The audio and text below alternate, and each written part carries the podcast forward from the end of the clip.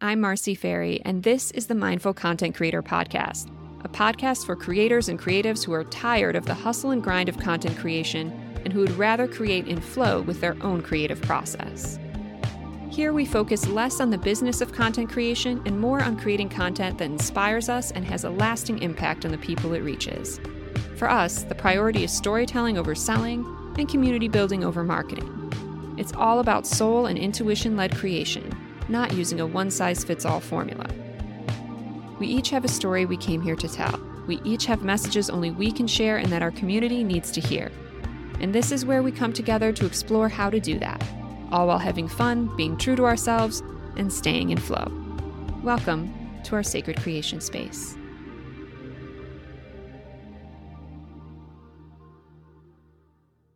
Welcome back, creators. Are there too many cooks in your content kitchen? This is episode 18, and I want to talk this week about seeking and receiving feedback on our content. Everyone is different when it comes to receiving feedback, and I'll be transparent and say I'm one of those people who doesn't really enjoy it. Often, asking for feedback on something that I'm creating, especially if it's early on in the process, can derail me and cause me to question my own intuition and my own instincts. For me, it can actually disrupt the creative process or stop me completely from sharing something that I may have been excited about because I end up overthinking my next move. For others, calling in feedback might be a regular part of their practice. And for some of these people, this can work because they've learned to dial in and hone in who they receive feedback from and at what point in the process it's best for them to receive it without disrupting their creative flow. But for some, they may be like me and can find that feedback brings more issues than benefits. Unfortunately, though, they might not even be aware of the issues that it's causing for them. I've seen it a lot with my clients I've had as a freelancer. They want me to create for them, they want my input, which I provide, but then they also stop the process to get feedback from coaches and friends and significant others and whoever they think could have a perspective that would benefit the project. At first glance, this might seem like a good thing, like they're being thorough, but it often complicates and even completely stops the process. Seeing so many creators cut off their own creative flow under the disguise of needing feedback is one of the more frustrating things for me to witness as a freelancer and a creator. It is also one of the most frustrating things I can do to myself as a creator. And there are five reasons why I think we as creators can veer off course and over rely on feedback. Number one, this need to consult giant teams of people is usually a result of corporate conditioning. The corporate model of creating and decision making is often what most of us are familiar with. The model we've seen from corporate America is that 10 people or more need to be in a room talking things out before a decision can be made. One thing the corporate world and structure does not reinforce is our ability to listen to and trust ourselves, without the approval and input of others who we think might be more of a quote unquote expert than ourselves. But when it comes to our content, our messages, and our stories, no one is more of an expert than we are. Number two, it's a way to take some of the responsibility off of ourselves, especially if we're taking a big risk. How many times have we seen big creators make an embarrassing blunder in their content and then hear them say, well, I talked with my team and they created this piece. Suddenly it isn't, oh, I made a mistake. It's, my team made a mistake. So if we're consulting others or a team, it doesn't put the decision to say or create or share something solely on ourselves. And that can feel like a relief in the moment. But it can be a good way of also avoiding real ownership over our work and our decisions. Number three, Getting tons of input or feedback is a stalling tactic that enables our perfectionism. If you're feeling a little nervous about what you're creating and it feels like a big risk, you become naturally a bit overcautious, wanting to analyze any possible points where things could go wrong. You are afraid of the response, so you put off actually creating and sharing in order to get feedback that will help you test out and spot these possible weak areas. In small doses, this could be helpful and perhaps even give you a confidence boost. But when you get too much input and try to apply it all, one piece of content suddenly takes weeks to create, and it loses some of its freshness and passion and impact. The result is overthought and overworked content that ultimately doesn't resonate with anyone because it tries to cater to everyone. Number four, this relates closely to number three. Seeking feedback feels better than inaction. It feels better than admitting we've stalled. Sometimes we actually just aren't ready to create or share something. And I encourage you to go back to the last episode about big topics and how we can assess whether we're really ready to join or start the conversation. But rather than admit we aren't really ready and rather than allow ourselves to slow down and not produce for a while, we seek lots of input. Talking about the content you're going to create can feel like you're doing something. It can feel like you're taking action and have forward momentum on that project, but the result is often that you get one piece of feedback, still question yourself, then seek out more feedback, and so on and so on, and you just keep going in a circle. What you really need is to take some time to get quiet with yourself and allow room for inaction. And finally, number five, we don't trust ourselves and lack confidence as creators. We're afraid to put ourselves out there, and we're afraid to do the work involved with it because it feels too overwhelming. Therefore, we need a lot of feedback or validation from others to ensure we're on the right path, to make sure that what we are about to do is worth the work or the risk. This also ties a bit to number four in that getting this feedback falsely feels like action, so we avoid addressing that underlying lack of trust and confidence. All five of these reasons have led me and my clients to spending more time talking about creating a piece of content than on actually creating the content. So I speak from personal experience on this one, from years of not actually creating despite having plenty to say and share, it's an exhausting loop to be in, but one that we often don't realize we're in because, again, it feels like we're taking some sort of action. I say all of this, but I don't want to discourage people who genuinely enjoy occasionally receiving feedback and know how to use it. It's just a fine line between it being helpful and it leading to greater confusion. So, what are some signs that you might be over relying on feedback or input? I have eight signs that I've seen. Number one, before you make a decision to create or share something, you have to have multiple people weigh in. Or, if you have a team, every member or multiple members of your team have to weigh in first. Number two, you're asking for feedback on almost every piece of content you create. Number three, you ask for feedback regularly from more than one person at a time. Number four, you are often stuck weighing two or more pieces of conflicting advice, and you struggle to know which path to follow, so you frequently create several iterations of the same piece before finally settling on what to share. Number five. This is a result of number four. It takes several days or even weeks for you to complete a piece of content while you wait for feedback or have multiple team members weigh in and review.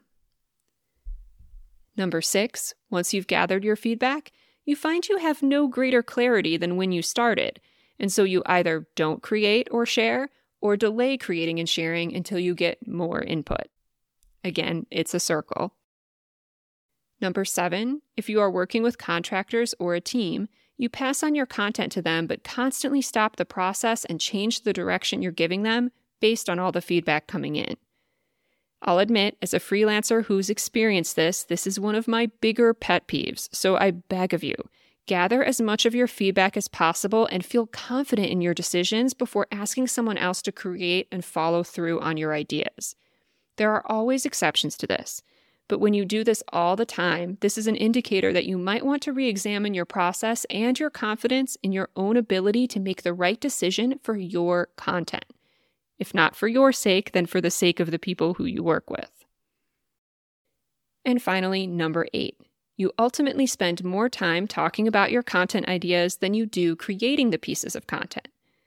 So most of your time is spent brainstorming and discussing with others. I realize that a lot of these directly relate with one another and overlap because they do often go hand in hand, and some are kind of obvious, but this has become such an ingrained part of some creators' processes that you might not recognize it until someone points it out. And if you're recognizing any of this in yourself, that's okay because we've all honestly been there and will return to it again at some point on our journeys. Learning to trust yourself as a creator is truly a process. To help you go deeper and get to the root of what's going on in regards to your need for frequent feedback and input, I have a few questions that you can ask yourself. You can sit and meditate on these or bring out your journal and write some notes down. These will all be listed on Substack in the post for this episode, so no need to rush and write them down. I'll have the link in the show notes. First, ask yourself when was the last time I created and shared without involving others in the process and asking for their feedback? Second, if it has been a while since you created without input, ask yourself what scares me most about creating on my own without external feedback? Third, what is the root of the overwhelm or self doubt I feel around creating certain pieces of content? How can I address this before I create? Fourth, if I fully and completely trusted myself as a creator, what would I do? How would I act? And fifth, what small steps can I take to start to build trust in myself as a creator? So, those are just a few questions to help you dig into the root that's underneath this need to over rely on feedback. If you want to start building more trust in yourself as a creator, there's really no better way to do it than to just create without the input, share without the input. And this can start really, really small. There's no need to jump into it with the big things just yet. Find something manageable for you to start with. Perhaps you use the content prompts I send out weekly to my subscribers on Substack to create a piece of content without asking for input. Maybe it is just one Instagram post or story a day on a lighthearted topic. Just get back to creating based off of your own instincts and input in whatever way you can, and slowly rebuild that confidence and trust. Maybe you continue to seek input for certain pieces of content, but at least this will help you, over time, see which ones actually benefit from the feedback. And when you do seek feedback, do your best to be focused with it. Ask for input from one trusted source and do it at the point that works best for your flow. Maybe it is the very beginning when you're planting the seed for the idea, or maybe it's once you've completed a full draft and just want to do some final touches. And be clear to the person you're asking for input on what it is that you're looking for a full, deep look at the overall structure, or just a final glance and a line edit. If someone is unable to respect your request for what level of feedback you'd like, and you find they always poke around too much in it and you end up second guessing a lot or creating way more versions than you would have liked or intended, consider finding a different person as your trusted reviewer, at least for a few pieces. It might seem on the surface like they're the perfect person because they are so thorough, but they might actually be overcomplicating your process and reinforcing your lack of confidence. If a piece of input feels like it might pull you in a completely different direction, stop to assess whether that's truly aligned with you. It's okay to not take every piece of input that we're offered. Ask yourself which path truly excites me, which path fulfills me or feels the most like me, and follow that thread. And always remember your original intention for the piece of content and check that the feedback you're receiving aligns with that.